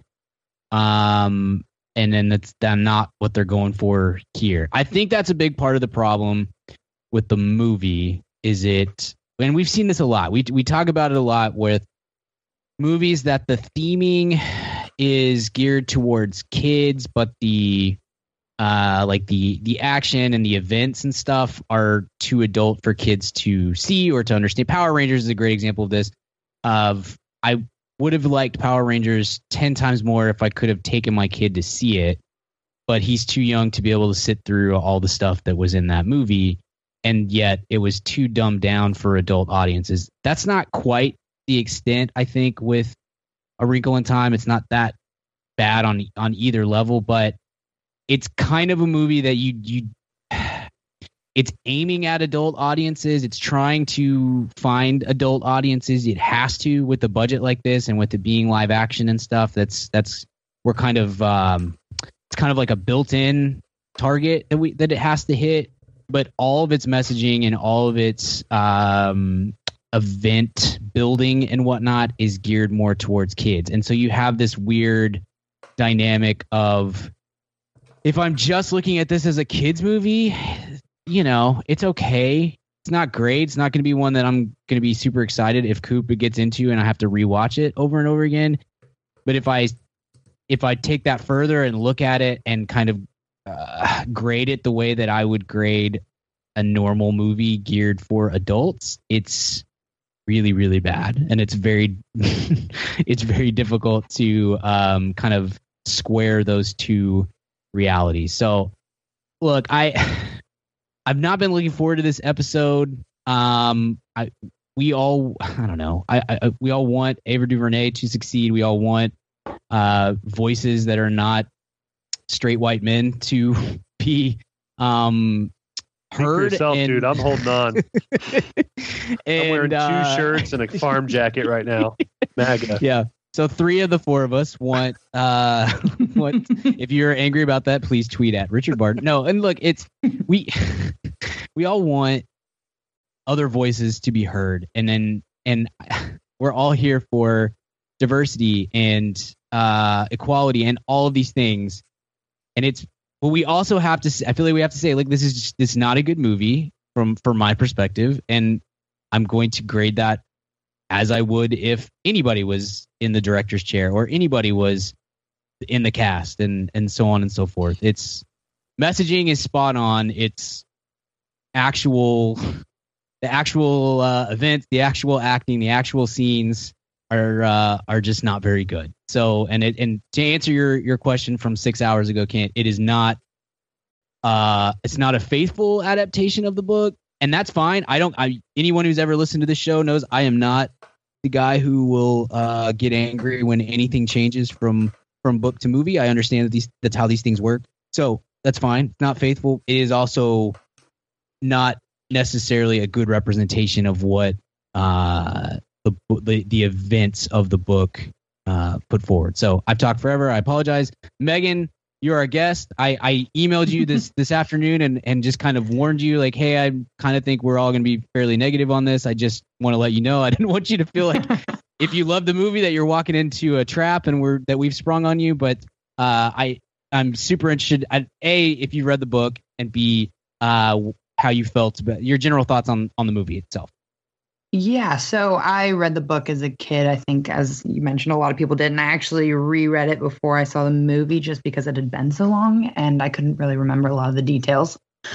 So, um, you know, I was kind of very aware of, you know, the things that they had changed. And more than anything, when I left, I felt super self conscious almost because I was so aware of what a cynical 25 year old I am now. Because I mean, I was just kind of not on board the whole time. And, you know, so much of it seemed so happy and pure. And I was just like, no, this is just not working for me. There were, um, you know, you know, visually, I thought it was really interesting and ambitious, obviously, but, um, you know, there were some plot points that I was kind of, you know, again, like you guys said, it was tough to Mm. jump into completely. Arby, leaves you. Yeah, I did not read this as a kid, but I have read the book. I read it uh, probably when I was 19 or 20. Was kind of trying to uh, fill any gaps on uh, uh, some things that you know I hadn't read maybe growing up. And this is like you said, Brian. It's a quick, easy read. So like I was working at a bookstore and like I don't know, probably was supposed to be working and like read it and didn't help anyone or something. Sounds about like me. um, so I read it as an adult. So I always was like, this book is terrible because I'm I'm I'm not good at putting my myself in a you know like a 11 year old's place. So sure, it's uh, great for that. And uh, you know, I loved Animorphs as a kid. I don't think I love Animorphs. I'm lying. I still read Animorphs all the time. Um, so uh, so there there's that. Yeah, I this um this is this movie's kind of a mess in a lot of ways. The script, uh, you know, obviously it's it's a tough thing to adapt. Just with this, like you know, to, I'm not going to re restate what Brian said. It's tough to adapt, is it? and uh, but it's kind of one of the things like if you're going to do it, then but I'm still just because it's hard. You know, if something's impossible to adapt, there's an easy thing to do. You just don't adapt it. So if you're gonna do it, I, I can't like you know pull off and be like, well, this was impossible. It's like you tried, so I have to grade you on that, right? Um, but it was I thought it was just kind of a kind of a tonal. I, you know, Brian, you, you said something. It's not quite like to the Power Rangers level, but to me, I thought this really was attempting to be an all ages, really spectacle, wow, Yeah. Mhm. crazy thing. And then when immediately, I think in testing, when it wasn't that, they're like, oh, it's it's oh no, this is for kids. We're making this Yeah. for kids. Like kind of an audible real quick. And then Mhm. kind of take some of the pressure off. I'm not saying that's what Ava DuVernay did or anything, but the studio, I feel like, with their messaging, kind of changed their marketing a bit. Uh, it's kind of a cop out. Um, and so it's it's it, Right. it's an interest it's an interesting cast, but like, and and look, they're playing sort of ridiculous characters. Um, so I don't expect them to be, uh, you know, uh, the new Rat Pack, but they had no. Chem- I didn't think like anyone Yeah. had chemistry. I Just was agree. really like jarring I to me. Um, and then and then the I mean, this is like the worst thing to say, but it's like, uh, and I I I you can all hate me, but I'm just gonna be a, I there's no no joy in saying this. The the lead child actress is is Jake. Like Brian said, she's Jake Lloyd level. Yeah, she's terrible. yeah, she was really Look, bad. thi- yeah, yeah. This is her first like main lead role, so there's it's yeah, it's there's a chance. I, I want to be positive. I don't. I, I super don't like dogging on. yeah, me, Uh, me. It's not her. actor. The movie is Yeah. not bad because of her, and Right. It's, it's Yes. it's not. It's like you know the kid that was Mowgli wasn't great either in Jungle Book, but the movie was awesome and you got over it. This is like not a very good movie, so you noticed it more. Mhm. Um, and and she's you know a, an incredibly brave and and awesome kid for doing this. You know, I I, I that's a big that's a lot to put on a kid. Yeah. Uh, but just like it took you out of the movie, she just was not believable. Yeah. Um, so uh, anyway, the uh, but yeah, the whole thing to me was kind of a mess in that way. Nothing, none of the p- pieces. There was some beautiful cinematography, but none of the pieces really fit. Whether they were the actors and actresses or or uh, the tones or anything, it just seemed like kind of. And I put that on the direction, you know, kind of the cohesive uh, piece of it. And, and, and in Selma, we see a really wonderful movie, uh, but these are you know very different type of movies to make. Um, these Mhm. there's something. It's almost his own weird skill in making these big yeah, uh, blockbuster there absolutely is. Yeah, and so absolutely. Uh, instead of like an indie drama and and uh, you know Ava DuVernay may may be able to do that awesomely with her next time out and it, I would imagine it was quite the quite the learning experience but uh, uh, this was a I thought a pretty big miss in, in terms of enjoyment Mhm. so fire up the tweets yeah. So now that we've gotten that out of the way, let's tear this thing apart. All right. No. Um, yeah, So I think what this film is missing is real I don't know, mythology it felt like. It didn't have the the uh, credibility of something like The Lord of the Rings would have or something like even Chronicles of Narnia would have in terms of if you're going to attract a fantasy audience, I think they need to have a little bit better um, background, a little bit establish a world a little bit better. Um, and in terms of aiming this for kids, Richard, just to your point, um, I thought so too. Until they're bringing up diplomacy, tesseracts, quantum mechanics. These are all words and plot points in the movie that are huge players. And it's like, yeah, George Lucas, yeah, episode one, The Phantom Menace is aimed at kids, but why are we talking about trade federations and, you know, yeah. embargoes on kids love that uh, yeah, lifting embargoes on on trade disputes. Uh, no one cares. Uh, kids don't care. So uh, you can't have it both ways. And, and so one of the main things I think went wrong here is they had this guy Cary Granat um, to actually make this a while ago, and he was the guy who did who had worked with him on Chronicles of Narnia and Bridge to Terabithia. Um, he was out, he was out of the project, and they brought in Jennifer Lee, who is a more Disney friendly writer. Uh, you might know Jennifer Lee from such films as Frozen, Wreck It Ralph, and Zootopia. So you're bringing you're nixing the guy who is established in world building for the person that's more Disney movie style. So that it does feel a little bit watered down in terms of that or what could be a little bit more of a truthful adaptation to the novel and, and maybe been a little bit more um, intellectual, I guess, uh, is the point I'm trying to make there. But um, I really enjoyed Chris Pine in this and in everything. So he gets the MVP in my vote for being bearable in pretty much everything he's in, despite how good the movie is. Um, I really liked him. I liked the multiracial family dynamic here. I liked all that stuff. There is a Yeah, powerful yeah. scene with him and his daughter in the, towards the end of the film. That is a, the, the one bright spot of the movie. Uh, if there is anything to kind of recommend about it, it would be that, and maybe one, one or two other kind of visual notes. But um, y- y'all were talking about the cinematography and the visuals and it being striking and everything. I thought it looked awful. I, I maybe I'm the only person who I've heard His say that. I thought exposure is way too high. I don't know. It just if you're gonna make a fantasy world, at least make it look enchanting. It just is like, Mhm. all right, we're in the middle of a field and a there's a lake. Like that was it.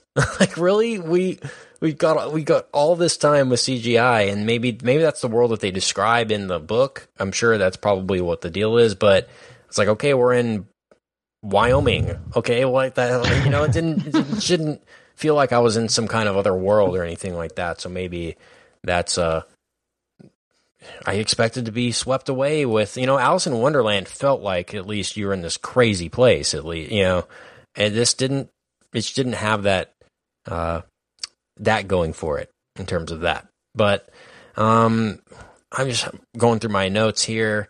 Uh, paper foldy thing where they had to explain the wrinkle in time with the folding of the paper. I'm just kind of tired of that in movies too. Where they're explaining holes in space time and time travel by using the paper blanket cloth um, explanation. Um, also, Charles Wallace, Charles Wallace, Charles Wallace, Charles Wallace. Why do we? Yeah. just has to stop. The saying of Charles Wallace and Charles Wallace himself has to stop. I that kid. You said the girl was bad. I thought he was infinitely worse than the girl. He was Welcome horrifically bad, bad. about child actors. and and the the kid uh, Levi Miller, I believe, Yeah. is the other guy from Pan. Like his career is probably over. Like this Pan and this. Oh no, I'm sorry. Um, I I thought I thought Deric McCabe. I'll I'll be the this the uh, opposite of that. The the uh, the Charles Wallace kid. young Sheldon. I I thought he was fine. I thought he was I thought he was pretty solid and in a very that's a very difficult role for whatever age a person he is. Of the three child actors, especially of the, compared to the other two, I thought he was far and away the better of the three. Do you think they Uh, ever had to tell him to to give it more? Like, do you think that kid was just hundred? I'm giving it hundred and twenty five percent every time. Yeah. like A lot I of hate that. Yeah, there. gosh, Yeah. those No, I- types of I kids are just. It is hard, But- but it's annoying too. look it, it's it's hard man it's it's really hard for any director in any movie to pull off three young child actors especially ones who haven't done much that's why that's a big reason why this is a movie that maybe should have just been left on the page is that it's it's really hard to find three child actors at different ages uh who can who can who can do it you know Do they say Charles Wallace a lot in the book? Is it like a Yeah. Gatsby Yes. old sport thing where it's just like, okay, this is annoying, but if it's like this, if you know, F. Scott Fitzgerald wrote this words, like I'm going to give him the benefit of the doubt. Like if, if Charles Wallace, Yeah. Charles Wallace is all they say in the in the book, then maybe that, that Okay. that's maybe the most faithful part of uh, the translation to no, I'm I'm I'm joking, but yes, it is that that is over and over again. It's Charles Wallace, Charles Wallace, Charles Wallace. So Um, Yeah. Speaking of the translation, something that I thought probably would have worked very well in the books that just didn't work on screen was Mindy Kaling's character of quoting all the quotes. I'm sure that reads very well and it's a very enchanting character, but I just didn't find that to work at all for me, um, especially when they're bringing in Chris Tucker lines and I just That like, was maybe my biggest problem. if you're gonna have Mindy Kaling in a movie, I feel like give her something to say besides having her quote quotes. I just didn't. I don't know what that character brought into this movie besides a little bit of comic relief, maybe, but that was it. Um, yeah, I, I don't know. That didn't work. yeah, I agree with you, and it. it I like Mindy a lot. I actually I liked her on screen better than almost anybody else. her look better than all the other three, Yeah. but the character. her look and just kind of demeanor and stuff was fun. That bit ran out of steam. Real, yeah, about around about the time that that she quoted Chris Tucker is kind of when that for me when the bit kind of jumped the shark and, and I was uh I was ready to be done with that. That point. I, I spent like the next 15 minutes trying to figure out the Chris Tucker line. I couldn't figure it out because I think, I mean, they did like a PG version yeah, of a one word line. uh, not a Dang, was that it? yeah, Yes. something like that. that didn't Tucker. play well. 1994. What did you say? Oh, oh. It was rough. I liked her. I did like her outfit. How it had like the the different fabrics with the quotes writing on them and everything. I thought that was good. Um, Oprah being like this enchanting, uh, I'm ungodly. Oh, I'm so I'm bigger than Kind life. of sounds I'm like your Oprah fantastic Winfrey. beast voice. No, no, no, no. It's that, not. how does that one go again, Kent? Just go, give me both of them. oh, this is Okay, Oprah. Oprah. Oprah is Fantastic, fantastic pieces I did. okay. That's fantastic. That's okay, now Oprah again, Oh, this is Oprah. and Oprah then fantastic No. beast one more time. I, Oprah's Oprah, Oprah's character. I don't know if if the character is pretty much God in the book, correct? Something like that. Um, it All of the like this big- characters this are big, stalkers. reveal, Yeah. and it's like you hear Oprah's voice, and like, oh, who could that be? It's Oprah, and she comes over the hill, and she's like, now it's giant Oprah, and she's got these big eyebrows and these. Oprah. I, I don't know, man. I just didn't think Yeah, any of that worked. Not great- none, none of not the stuff great with the character witches worked at all. Yeah. Like the stuff that worked was like the the okay the, the the daughter Meg Murray is going into this land to find her dad, and weird stuff happens along the way. I don't need any of the Mrs. What's her name or whatchamacallits doing. By the way, weird product placement with whatchamacallit, just all over the place in this. Um, but it, it it it just once they go into the actual land and there's the scene where they're like bouncing the balls in the neighborhood and there's this weird surreal stuff going on and then they go into the place and Michael Pena's there and his arms are falling off. I that stuff works. I don't know why they didn't just go for that the entire time on during this. Um, I know why they didn't is because that's not what's in the book. But if it doesn't make it into a good movie, then why are we even doing this in the first place? If the story the story doesn't work, I don't I don't know why we're here. And um, do you think, Brian, that this movie, this book, can be made into a good movie, or this is just a bad version of the book? Man, that's a hard question. Uh no, I, I think it's I think if you were to adapt this and have it hit the right tone and note and and be faithful and blah blah blah, I think you'd almost have to do like a short run Netflix series or something and and kind of lean to the the edgier, darker elements of it. Like I just I don't know. It, it you'd have to find kids that can pull off the material and I don't know. No, I, I would, I, I don't know. Maybe, maybe even up to like two weeks ago, I would have said, yeah, we can figure this out. There's, there's a way to do this, even if this is not the way to do it. And having reread the book and then having seen this movie, I don't think so. I think this should just be left, left on the page and let's, let's leave it alone. I don't know. Megan, you re, you reread it recently. What do you, what do you think on that?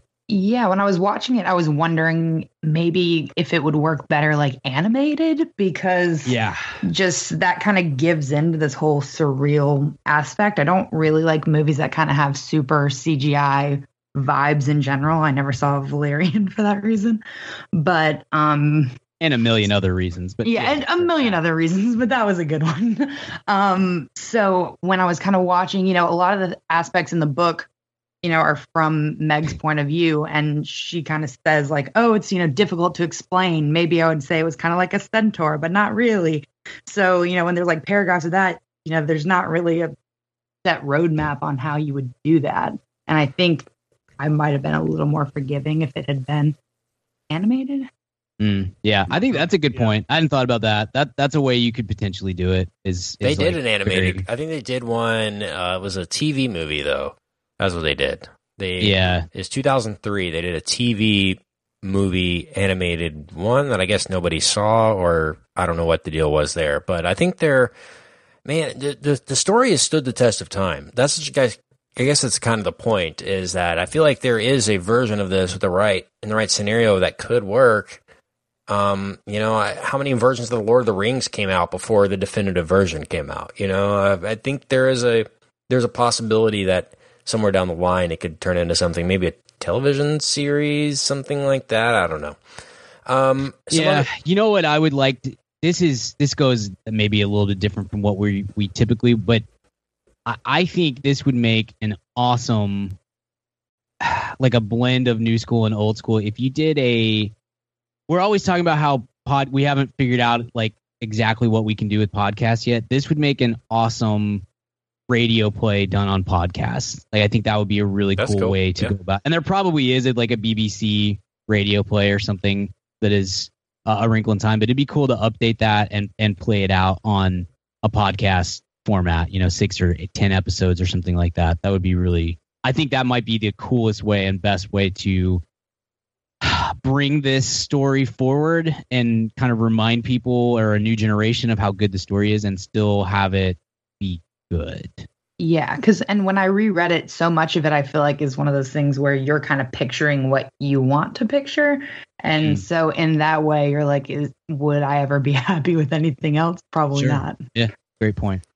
Exactly. Um, this movie, big, big offender in the overshirt department. I mean, so many overshirts. At some point, I mean, they're ta- they're taking off the overshirts and then carrying them around the Enchanted Land and then putting them back on the overshirts.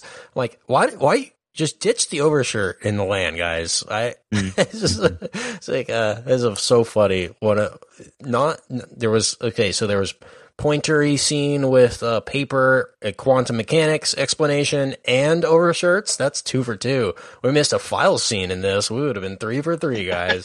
hit all the marks for Kent's li- enchanted list of wonder. Um, all right. Um, Ava DuVernay has been talked a lot about her as a director.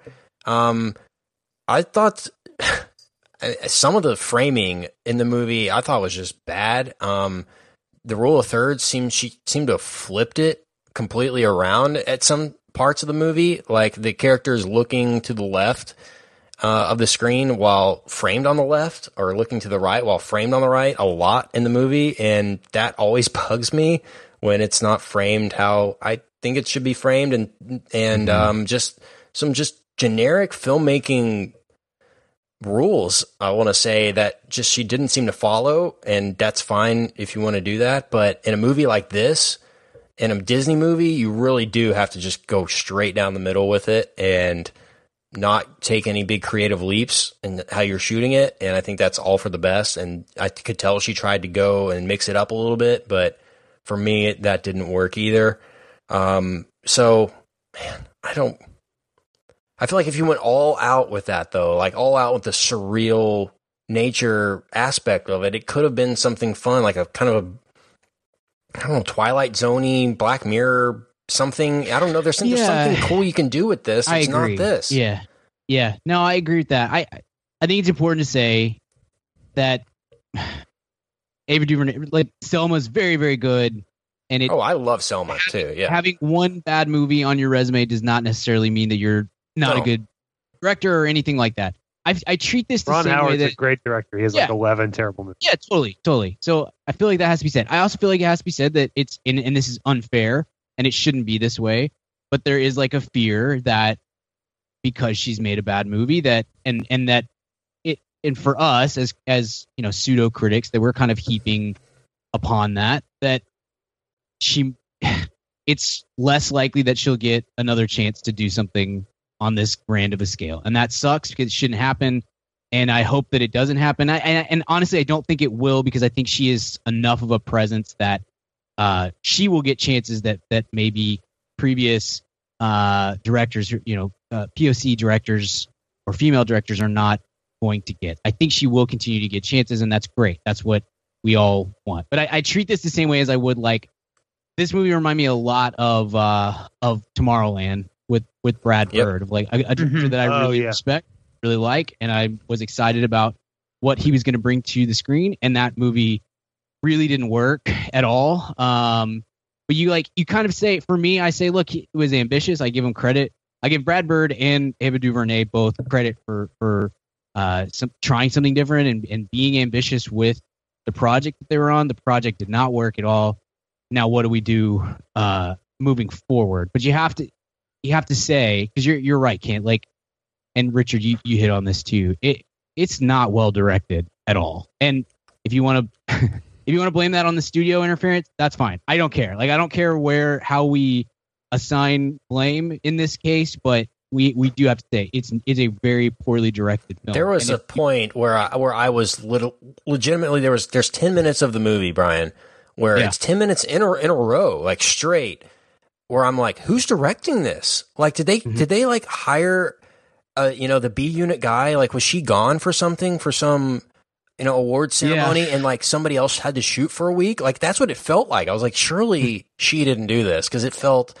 And I, I maybe I'll have to go back and do some kind of video essay on it, but like I'll point out like this should not look like this. I promise Yeah. you, like nobody should have approved this shot the way it looks. Right. Um, and it's Right. at, at pivotal times too, emotional scenes, and it's just, oh man, it was did not give yeah, me faith. It, it, it- yeah, it didn't it didn't work on that front, and and and I I'm with you too. I want to follow up on a point there that you made about if you. I feel like if they would, if you would have leaned, if she would have leaned in more, and maybe if studio would have leaned in more on, let's just make this a little bit different and weird. If we're gonna do these weird shot selections and camera placements and angles and all this sort of stuff, then you kind of have to go all in on that. You can't you can't sort of dip your toes in the, in those waters. And so like I'd seen some people that described this as like a trippy misfire, and I I can't disagree with that more. It it should have been more trippy. If the movie, I think if this movie was kind of trippy and weird and out there, and and you kind of could walk away being like, there's something stylistically there that kind of makes up for some of the the problems of of the scripting and the acting and all that. And maybe if in a in a perfect world, maybe some of that quirkiness or that uh, that trippiness, maybe that adds to these performances and these these uh, the writing and the characters and stuff. And instead, it's Richard. You said at the beginning, it's like like kind of retrofitted almost to an audience that I'm I'm not sure that it was meant that it was geared towards in the first place. It's just an it's a it's a very odd experience from a, a directing standpoint, and and you have to. I it would be it would be disingenuous for me at least. I won't speak for the rest of y'all, but it would be disingenuous not to say to put that up front to be like, look, it's not a well directed movie, and it's I ho- that doesn't mean that I don't think that she can direct movies. It's just this one's not done well, and and I don't know what else to I'm say to on take that. the you other know? side of this, not to play devil's advocate, Brian. I'm going to take the other side that this isn't a very good movie. And because of that, I don't think any women or people of color can or should about the director. Ah, that is, I think that's unreasonable. I it it's like holy. a- No, hundred percent. You know, it's another angle on it, Brian. almo- and like we're just having a dialogue here. in my Right. opinion. dialogue. You, you almost feel bad because A Wrinkle in Time is essentially like a. It seems cursed, like a time bomb. I mean, it's like no matter who directed this, I feel like it was gonna fail. It's not her fault, right? In a way, yeah, yeah, yeah. if Go it's ahead, Megan. unfilmable, I mean, geez, uh, we'll see with this um when Denny does this Dune movie here in the next couple years. You know, Mhm. there are Yeah, so many properties like unfilmable, never will never happen. And if it if he can't do it, then maybe nobody can. You know, um, I if her next two movies, you know, are winning Oscars, then this will this will be a fluke. It is, to me, this reminds me of. It felt like the Dark Tower last year to me. It's a property that had a lot of fan base, you know, back to it, and just didn't translate. And if anything, it translated into an excessively mediocre film. It, like, hor- like it's impressive how mediocre it is. Like, it's not that it's that bad or that good. Like, right down the middle. Like, I don't, I don't know how how they made it that mediocre, but they did. Um, so man, I this does give me hope for some people, but not for live action Disney things involving any anybody involved in this. So I don't know what to say. But uh, man, speaking of time bombs, this was originally supposed to have Jonny Greenwood doing the score, but he dropped out of the Oh. project. Whoa, that's Yeah. different. So that Yeah. would have been a weird. I don't know if that would have made it better, but speaking of the surreal aspect, that's probably the road they were going to go down. Like, man, Jonny Greenwood, get David Duvernay, like this could be cool. And they're like, no, this needs to be a Disney movie, and we'll uh, we'll go down that road instead. But um, I want to kind of mention some movies that they've got coming out. What what's on the future slate for Disney? Because they seem to always have fifty thousand things down the pipeline. So. Um, what just came out March 9th, 2018 is A Wrinkle in Time. Later this year, they have a Dolphins Disney nature documentary uh, dropping in April. Then they have The Incredibles 2 coming this summer in June. Um, in August, they have the Christopher Robin movie that we mentioned. Um, in November, they have The Nutcracker, which is a live action CG Nutcracker movie, looks like. Yeah, it's live Can't action. wait. So Can't wait.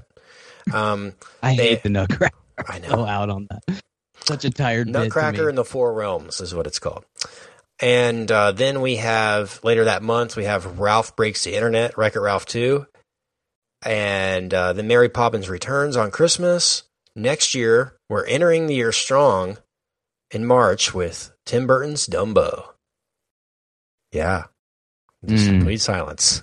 Uh, a Disney wait. nature documentary about penguins, um, the Aladdin live action movie next May, um, Toy Story 4 that uh, next June. Then we have the Lion King hybrid live action, um, an Artemis Fowl remake, apparently. They're doing a Rocketeers live action. It's a sequel called The Rocketeers, plural. Um, a Peter Pan live action, Frozen 2. Boo. Yeah. Stop doing Peter I know. Pan live I know. action. Stop it. It'll be No, but this one has a Coldplay soundtrack, dude. So it's totally different. it is. Yeah. Uh, Yeah. this God. it'll just be Brian. Don't you see what the Disney's in the business of? We're just going to remake our original animated ones with Yeah. the same No, I- songs, the it- it same. is. Yeah. That's what. There's no. That's what it's. That'll gonna be, better. It, and I think David Lowery is doing that one. So I'm more interested in that because Oh, is of, he? Yeah, yeah, that is true. of that. But I am tired of Peter Pan live action. We've got we have enough. We've had enough of those movies. Give it a break. Wait, so that is November 20, Para, 2019. para, Paradise. You psyched? Is Does that change your? Frozen change it? 2, November 27th, 2019. Um, then we have Untitled Disney live action film and Untitled Pixar film in 2020. That's my life story. That first one, the untitled Untitled live Disney action. live Yeah. film. Michael B. Jordan is playing me. It I is, think. It's great. Um, and the only other ones we have confirmed titles for is March 27th, 2020 with Mulan, the live action Mulan. And then um, in 2021 of May, we have Pirates of the Caribbean 6. Oh, And um, in 2023, do it. guys. I know. In, in, in I the 2023, podcast the week before that comes out. I can't. In 2023, we have a remake of Snow White, a live action Snow White, which is, I mean, that's five years from now. Why are we announcing movies half a decade away? We're committing to this. Um, I'm all right. Uh, in development, they've got a ton. They've got 75 movies listed here in development. Um, a hybrid Phineas and Ferb movie to name one. Brian, I'm in. I'm in. I'm in. I'm Yeah. in. Yeah. um, Kids show of all time. another Jungle Book, uh, Sky High Two, um, a Tower Okay. of Terror movie, a uh, Jungle Cruise movie with The Rock, which is actually And happening. Emily Blunt. Yeah. Can't wait for that. I'm excited. um, a Magic Kingdom movie. So they're going to make everything at Disney World is going to be its own movie. Uh, the Haunted Mansion movie. Uh, let's see. The men's restroom movie looks weird. It is. It's it's Gotta say. it is. It's the, the rated R version. The rated R movie Yeah. about the uh, the tunnels underneath Disneyland is really kind of it, you don't. Yeah, It's produced but by the Tim Weinstein Burton- Company, Tim and it's kind of Return crazy. to Yeah, Glory. it is. Yeah. It's weird. It Um, looks amazing. Yeah. I, uh, what what else do we got here? Uh, gargoyles, apparently. Disney has the rights to that, I guess. Um, Okay, Cap- I'm Captain interested. Nemo. Um, Wow, Captain see. Nemo. Thought about that in a long time. Uh, uh, Inspector Gadget. Uh, it's a small world. They're making into a I- movie. By then they'll just start over again, right? We'll be like, Mhm, all right, yeah. let's do Jungle Book. Back to Flubber. Been Yeah. 11 it's been 11 years. Here's some more. Uh, James and the Giant Peach, The Little Mermaid, um, Maleficent 2, The Merlin Saga. We're trying to do a Merlin. Uh, Mr. Toad's Wild Ride, of course. Um, National Treasure 3, which why hasn't that been made 50 times already? Um, Hold on, here's- but is is Merlin drunk in this one or no? hopefully. uh, here you go, Richard. Oz the Great and Powerful 2. Oh no. He gets a little handsy in that one. I heard.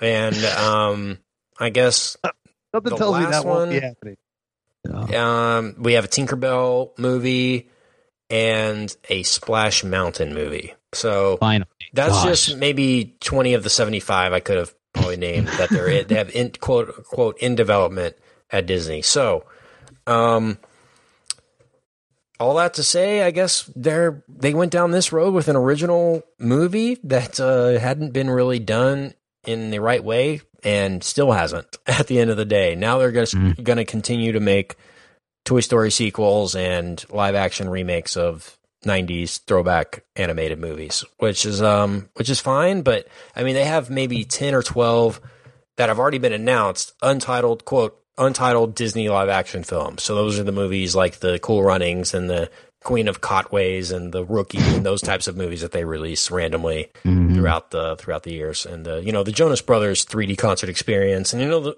great movies like that that they that are untitled. Um, Yeah, I have that on Criterion. it Collection. is, it is. If only in 4K is the only way you can really see the full 3D concert experience because it is an experience. Um, by the way, Old Dogs 2 needs to happen, guys. Where, where Uh, it's 2000. Still waiting on the Oscar. Still though. waiting That's- on- As soon as it wins an Oscar, then it, then they start the sequels. Now you're talking about uh, w- uh, Wild Hogs, Wild dude. Hogs. I'm talking about Old Dogs with John Travolta. my Come bad. on.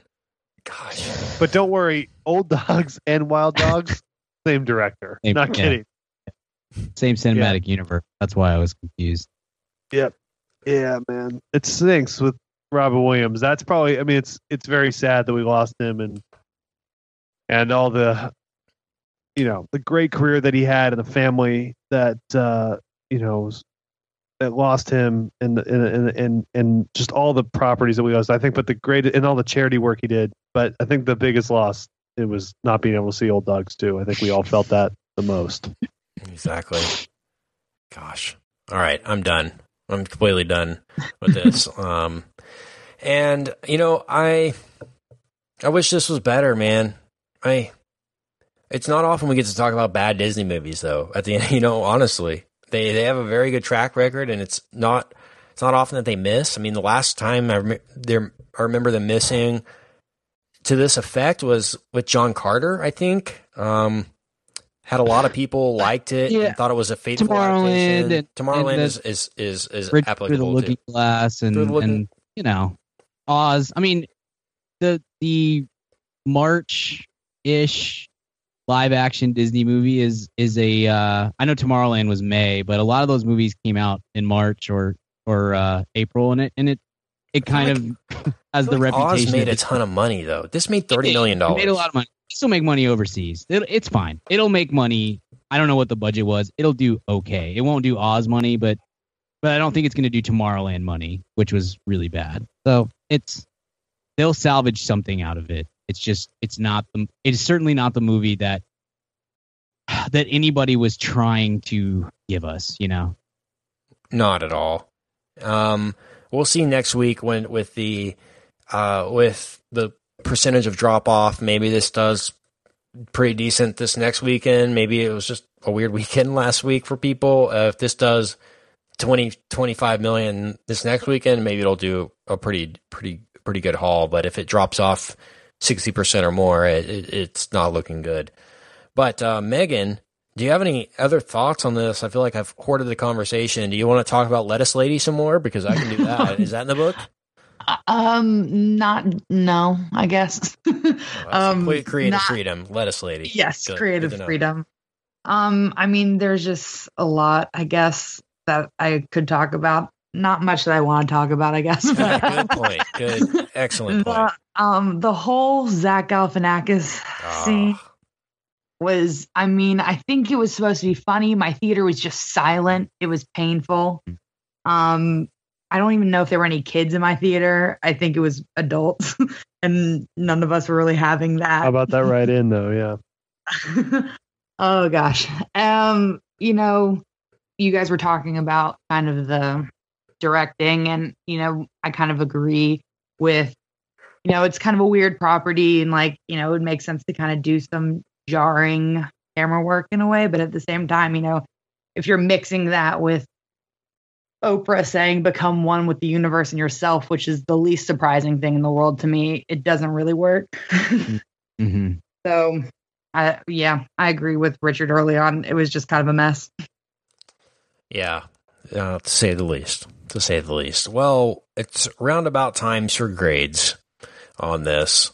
Um, I will save my grade, but um, who wants to, who volunteers to to go? I'll I'll go. I'll go. I can go first. I can Um, go first. I'll Jake. give this. I'll give this a. I'll give this a D plus. It's not a passing grade. A C would have been a pass. Doesn't get a pass. it's not an F minus minus minus because it did have a a redeeming scene at the end, uh, a heart heartwarming scene, I should say that uh, that worked. Uh, so it wasn't a complete fail in that regard, but uh, definitely not a pass. So D plus from KG. What about you, Brian? Yeah, uh, I think to me, like the biggest, maybe the the worst of all the the movie's issues is is what we said at the outset is like the movie's only two hours long. It it certainly doesn't feel. It felt it felt like four or five hours long. It's a really tedious film experience, and you you you ultimately it doesn't feel like you spend much time at all in the magical world and you get like this one scene with the flowers and and then they're headed to Camazotz and Camazotz is a weird place and it jumps really quickly and then it ends very abruptly with a very cliche sort of finale so they I don't know I feel like the, the movie could have saved itself some if just we get a little more time there and and have a a little bit less build up and and whatnot. Uh, so for me, it's like I don't I don't do D plus or it, it's it's. I guess I would go. I guess I would go C minus, and I I could come back and drop that later. Honestly, I it, I kind of it's hard to to grade a movie like this early in the year for me because I I, I kind of grade against everything else that I'll watch and I don't know. This this has the, this one feels like a movie that I'm, I'll say C minus now. That when I get down to the end of the year, I feel like ugh, this is it just has that feeling of a movie that's going to get worse in my brain over over time, which is never great. But I'll I'll go C minus right now. Megan, what about you? Yeah, I think it's already kind of gotten worse in my brain. it's been, I mean, maybe a day, but um, uh, um, I, I was probably I was starting off. I was thinking D, but it has Chris Pine, so I'll go D plus. Yeah, Chris Pine rules. Like if it didn't have Oh, him, this him. would definitely be F minus minus. Uh, Richard. Megan, you stole my grade. I thought I was going to be clever there. I'm going to go D plus as well. Strong D plus. You know, It it's like when uh, it's like when you're a teacher and you want to fail the kid, but you like the kids, so you just bring them into class and say, "Look, get your act together. I'm going to pass you. You get a D plus, but like next semester, you really need to bring it." That's a What's it's that? a you you love Triple D, don't you, uh, Richard? Diners, drive-ins, Yeah. and dives. Yeah, Maybe the best. Yep. that's the only thing that matters. The only show that matters. Throw some D's. All right, let's move on and let's hit a weekly recommend. Weekly recommends. Okay, let's go with our guest, Megan. What's your recommend for the audience tonight? Okay, so I went with a service this week. So I saw online that have you guys heard of Filmstruck? I Yeah, yeah, the. Criterion streaming. Uh, yes. service. So I had never really heard of it, but I saw somewhere online that they had gotten a bunch of old movies and they kind of had a really big catalog. So I downloaded the free trial and I'm probably going to keep this up for a while at least. Um, over the weekend, I watched a few kind of old classic movies that I'd never seen. So I saw Bringing Up Baby and His Girl Friday. And I think they're doing some live streaming events for South by that I haven't really checked out yet, but it's really interesting and they have a ton of stuff and newer Criterion stuff too. I think they have like Frances Ha and uh, Jonas Brothers movie, of course. Um, Of course, No. newly inducted But- this year. Yes. so, um, but I think like bang for your buck wise, if you pay, I think it's ten dollars a month. It has all the Criterion collection and some other stuff too. So it's really Yeah, I uh, I love that. I don't have that service. I love it, but I think it's a great idea, and I'm definitely happy they have it and they're able to monetize it. But I also hate it because there was a sneaky thing for about two years where all the Criterion movies were on Hulu, and then they pulled them all off to start Filmstruck. And I I definitely understand, but that was a great perk of having Hulu was having those. So that's a you could kind of consolidate there. But that's cool. Cool recommend. Absolutely, I I did, I did it. I think I watched "Gimme Shelter" on there, the Rolling Stones documentary. Yeah. Nice. Um, Yeah, they had that on there. That that that was a recommend. that. That was a recommend from somebody, and uh, we sat and watched it, and it was awesome. And so, thank you, Filmstruck, for having that available too. Um, yeah, that's that's a good. It's it's more the highbrow Netflix competitor for sure. They did, they have a lot of old classics on there that um, I'm sure our listeners will enjoy. So, Filmstruck is a good recommend. Richard, what'd you recommend? My recommend, pardon me, is another podcast. It's on the Channel 33 feed that the uh, Ringer does, but it's called the Press Box.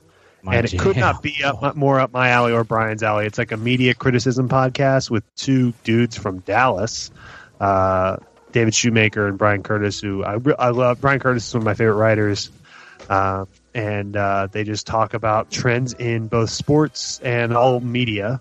Um, and uh, it's re- really smart, really interesting kind of water cooler talk about uh, the media industry, both on the news side, the political side, the sports side, the entertainment side, all therein.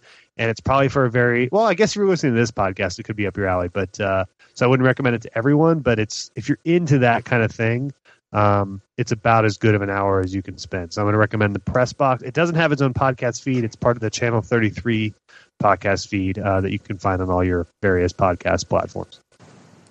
Cool. I'm Very gonna- good. It is pretty much garbage. So just listen to the Press Box. I'm going to recommend um, a movie that does fall into the line of the surreal, psychological twist thriller kind of movie.